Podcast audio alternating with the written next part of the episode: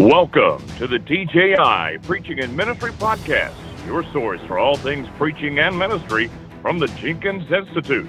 This is your host, Jonathan Sanford. And now, your friends, Jeff and Dale Jenkins. We are in uh, Madill, Oklahoma today.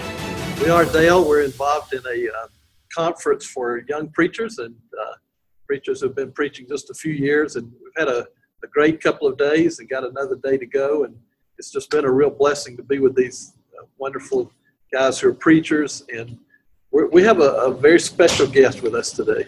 Well, I'll let you go ahead and introduce him, but uh, make sure you introduce him and not me. Okay. Our guest today is Dale uh, not Dale Jenkins, but uh, Dale Hubbard. Dale is a um, longtime gospel preacher. He's currently serving as an elder uh, with the Union Church in Alabama, in North Alabama. Dale's been a good friend of ours for many, many years, and Dale isn't just a preacher and an elder, but Dale is an expert when it comes to ministers' finances.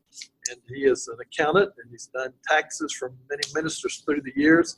one of our sessions in this conference has been about uh, ministers and their money and about taxes. And so, Dale, thank you for joining us for this uh, retreat, and thank you for joining us for the podcast today. Thanks so much. It's an honor to be a part of the Jenkins Institute and be with you guys again. Look forward to our time this morning. All right. Well, we've done today, and uh, our listeners will know, we've asked the participants in this uh, uh, conference that we're involved in to send us questions, and so we're going to take some of their questions, feed them to Dale, let him uh, this is Stump the Accountant today. And we have quite a few questions, and so uh, we might not get to cover all of them. And, and Dale, just uh, some of them may require lengthy answers, but maybe just give a, an overview, and, and uh, we'll talk about other answers at a later time. Can you give any legal mumbo jumbo that, that alleviates you of any responsibility for actions taken from your answers before we go? Consult your local tax advisor to compliment any answers that are given here. I am totally unliable for anything to say. All right. Okay. All right, Jeff, go ahead. All right, Dale, uh, we'll just start with the first question here. Uh, is it better for a congregation, a church, to treat a minister as an employee or a contractor? And what do you see as the strengths and weaknesses of each of these? That's a semi complicated question, but I'll try to give a rather simplified answer. In most cases, they need to treat the minister as an employee, as a dual status employee, because to truly be an independent contractor, you need to hold yourself out to several different people or institutions or churches or whatever. So, most, there's about a 20 question test that determines whether you are an independent contractor, an employee. Most ministers, if they're only working at that one congregation other than doing meeting work and things like that, they would qualify as an employee and should be treated as such. So, you said there was like a 20 test 20 question test. Right. I did not know there was going to be a test today. Well, the, the IRS has it. I didn't bring it, but we can look at it online. All right, next question. If you, as a minister, were to put extra income like uh, meetings and wedding, uh, compensation, things like that, toward a tax deferred retirement plan, does it still count as taxable income? It does still count as taxable income, but depending on where you put it, whether you put it in a 403B or an IRA, uh, it's going to kind of wash at the end of the day on your tax return. I think it's a really great idea. It's one of the things that some guys do is they say, okay, I'm going to take all my extra income I budgeted just based on my regular uh, income from the church, and I'm going to take my meeting income and things like that and put that toward a retirement plan. It still has to be treated as income, but also you're going to get a deduction if you do a 403b plan or if you do an IRA. So it's a good thing to do. So Dale, you talked earlier in our conference about uh, ministers who choose to sign an exemption from Social, Social Security. And the question is if a minister has signed a tax exempt form, opposition to Social Security and Medicaid, but wishes to receive those benefits later in life, uh, what measures should be taken to begin paying in and receiving those benefits?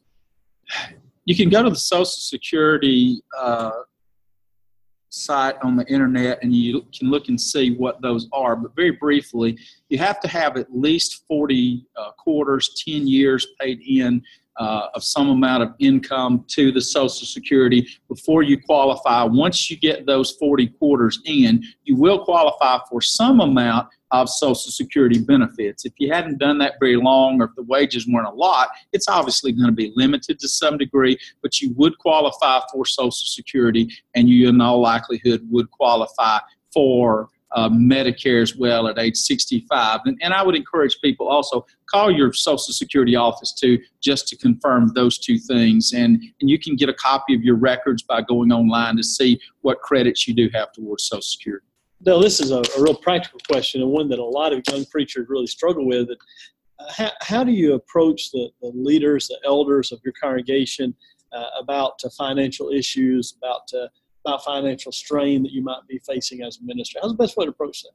Good question. The first thing I encourage people to do is is before they even take a job is to talk to them about the expectations on both sides and, and make sure that what you're going to agree to is something you can live within.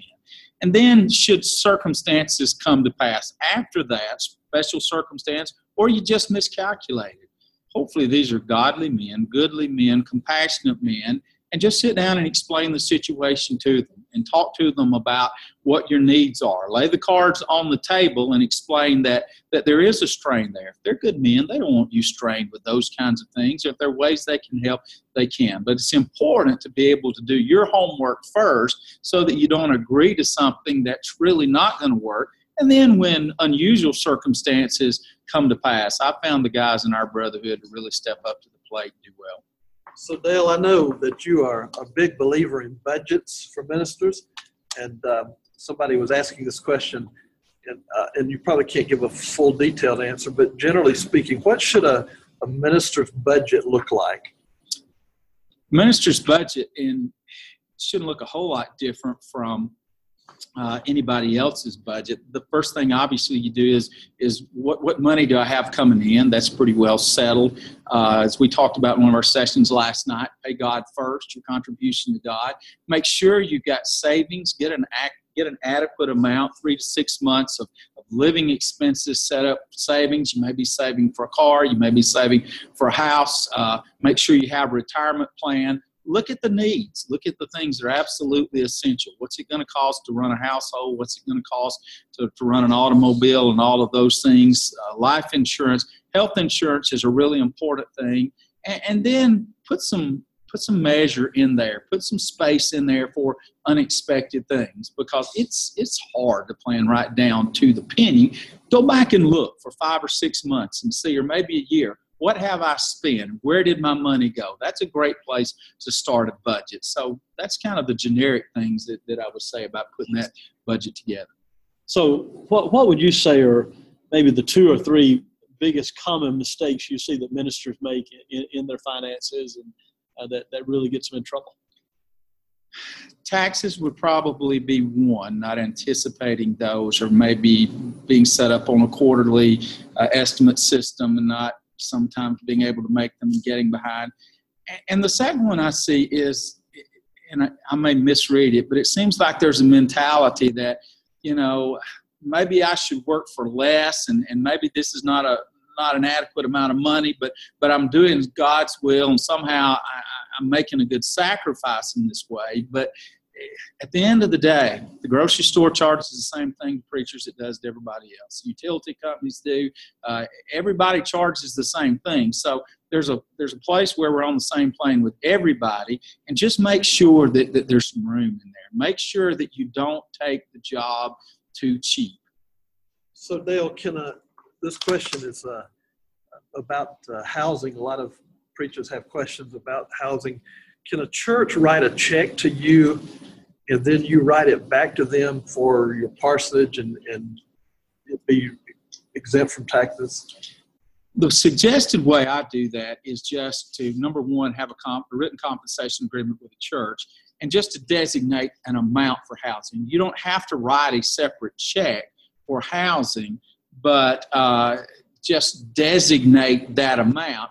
And then the church is out of it from there on out. The the rest of it comes between the preacher and the tax return. Then it's the preacher's responsibility to determine if they met or exceeded the housing allowance. And if they did not uh, meet uh, the expenditures, then they have to add back, but that's between them and the tax preparer. So what I normally do is, is you can include the, the housing allowance in the regular compensation check that the preacher gets. You don't have to separate. It's not wrong if you do, but it's just easier not to. So, so then there's a similar kind of question. Uh, can the church write a check directly to the IRS and uh, it not be counted as income, or can they make a payment directly to the IRS and it not be counted as income? No, if the church is writing a check on your behalf, then it's treated as it would be treated as compensation to you. That's a really good question because sometimes people say, "Well, what if the church just paid something directly? What if I needed a new car and the church just went out and, and paid for the car rather than I paid for car?" Well, that'd be a really cool thing if you do it. You get them to write all your bills and you have zero income. But if they pay something on your behalf, it's still con- it's still considered compensation and has to be included in your So let's talk a little bit. directly. You, you spent some time talking to these guys this morning about about gifts and everything. Let's talk a little bit about uh, gifts and, and how far we can go and what exceeds the limits of gifts. Uh, you know, use your car for an example to start with. Uh, church comes up and says, "Listen, uh, you, you do a really lot of work for us. We appreciate so much what you've done, and because you do so much work for us, we want to give you this as a gift." Mhm. Uh, does that? How does that work? Uh, Since they're your employer, do you? Is that tag? I mean, how does that work? Great question. Gifts can get into a really gray area because the difference between a gift and compensation is basically have you provided services for this? In all likelihood, and, and you, you might go to five auditors with that question and you might get six different answers. But in all likelihood, if the money comes, if the money comes from the church, it's money that has been contributed by people who've received tax deductions. Most auditors are probably going to call that compensation rather than a gift. Gifts are generally speaking going to come more from individuals. We had this question in, in our session. Uh, if, if a sweet little lady gives you $10,000 and says, I really you like said a hundred thousand. a hundred thousand. I like that number better. If she gives you a hundred thousand dollars and and says, "I really love what you do. I really like you know what you do for the Lord, and I just want to give you a gift with no strings attached," that's a gift.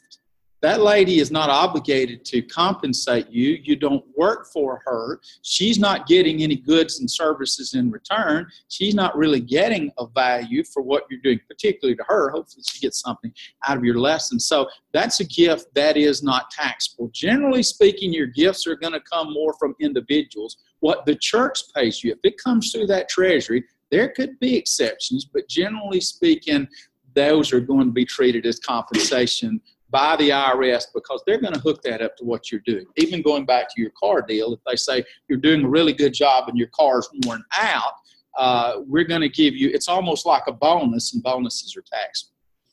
But if that little old lady said, I'm going to give you a car, the little lady says, Here, go down to the dealership, tell them what you want, and send me the bill, uh, that is completely a gift. all right. Look so- for the little ladies. Okay. All right. So, uh, so Dale, if, if you make extra income, say from uh, speaking at a seminar or, or a gospel meeting or performing a wedding for somebody, and you put that toward a tax deferment retirement plan, does it still have to be counted as taxable? Good question. income? Is it taxable income? Can you send, can you still reroute that money? And the answer is yes, it's still taxable income, but you're going to get a tax break when you put it in a 40 or 403b or you put it in an IRA. It has to go through the proper channels. You can't just directly put it into the 403b or an IRA. If you get it, and just kind of the general rule is if you get it, it's got to be counted as income. Now, if you go if you send it out through a tax deductible means like a 403b or an IRA, then you're going to get a credit and they're pretty much going to offset. But if it comes in, you got to treat it for as income. You can offset that by putting it in in some kind of qualified tax plan. So just so our listeners know, uh, you no longer do taxes for ministers, everything. So you're not trying to drum up business or anything. And that kind of comes into this next question. Uh, the, the questioner asked is uh, is something like a program like TurboTax adequate for preparing a minister's taxes, or should I be going to an accountant, even if I'm relatively up to speed on how to do my taxes? For the large majority of ministers, I would as soon remove my own appendix as I would do my own taxes. I don't know if that adequately answers the question or not, but uh, unless you spend a lot of time with that 10,000 pages of code and keep up with all the changes, some of the best money you will spend in your life. It is an investment. It is not an expense because it will be worth so much more. If you still feel like you slept at a Holiday Inn Express the night before and you can do it, go for it. So, Dr. Hubbard, uh, we want to thank you for joining us today. And as we close, I, I want to ask you you mentioned last night in a session about um, top, you gave the top 13 things for ministers about finances. And I'm not asking you to go over the whole list, but first two or three, just briefly, because those are so vitally important for our life. I think you talked about paying God first, but just mention those briefly. Yeah, it uh, it all belongs to God first, and and for us to to you know to to be good stewards is is really critical. Uh, and these things are so simple. Spend less than you make. If your outgo exceeds your income, your upkeep's going to be your downfall. Uh, pay God first. Pay yourself second. Uh, keep a good emergency fund. Don't shortchange your family on health insurance. I know I'm getting past two. Plan for your yeah, retirement. you've, you've gone too So long uh, I'm doing Alabama counting now. So, uh, but but yeah, it's just they're, they're simple, but they're challenging. I mean, it's it's like a lot of things in the scripture. The, the concept's simple, but but there's a challenge, and it requires effort and time. It requires us, you know, really putting some time and, and energy into it. Great having you with us. Thank you for being a part of First Years and for being a part of this podcast with us today. Dale, we appreciate you very much. And, and we, our prayer is that this uh, podcast will be helpful to all the guys who are listening. If you have uh, specific questions that you'd like to ask us, Don't send them to us. send them to the Jenkins Institute at gmail.com and we'll send them to your local IRS government agency. And uh, if uh, you have questions about ministry, With your address. uh, we'll, we'll try to answer them on our podcast. So thank you for joining us again today. Hope you'll be with us uh, next Wednesday morning at 10 o'clock for our next podcast. And now may the Lord bless you and keep you as our prayer for you.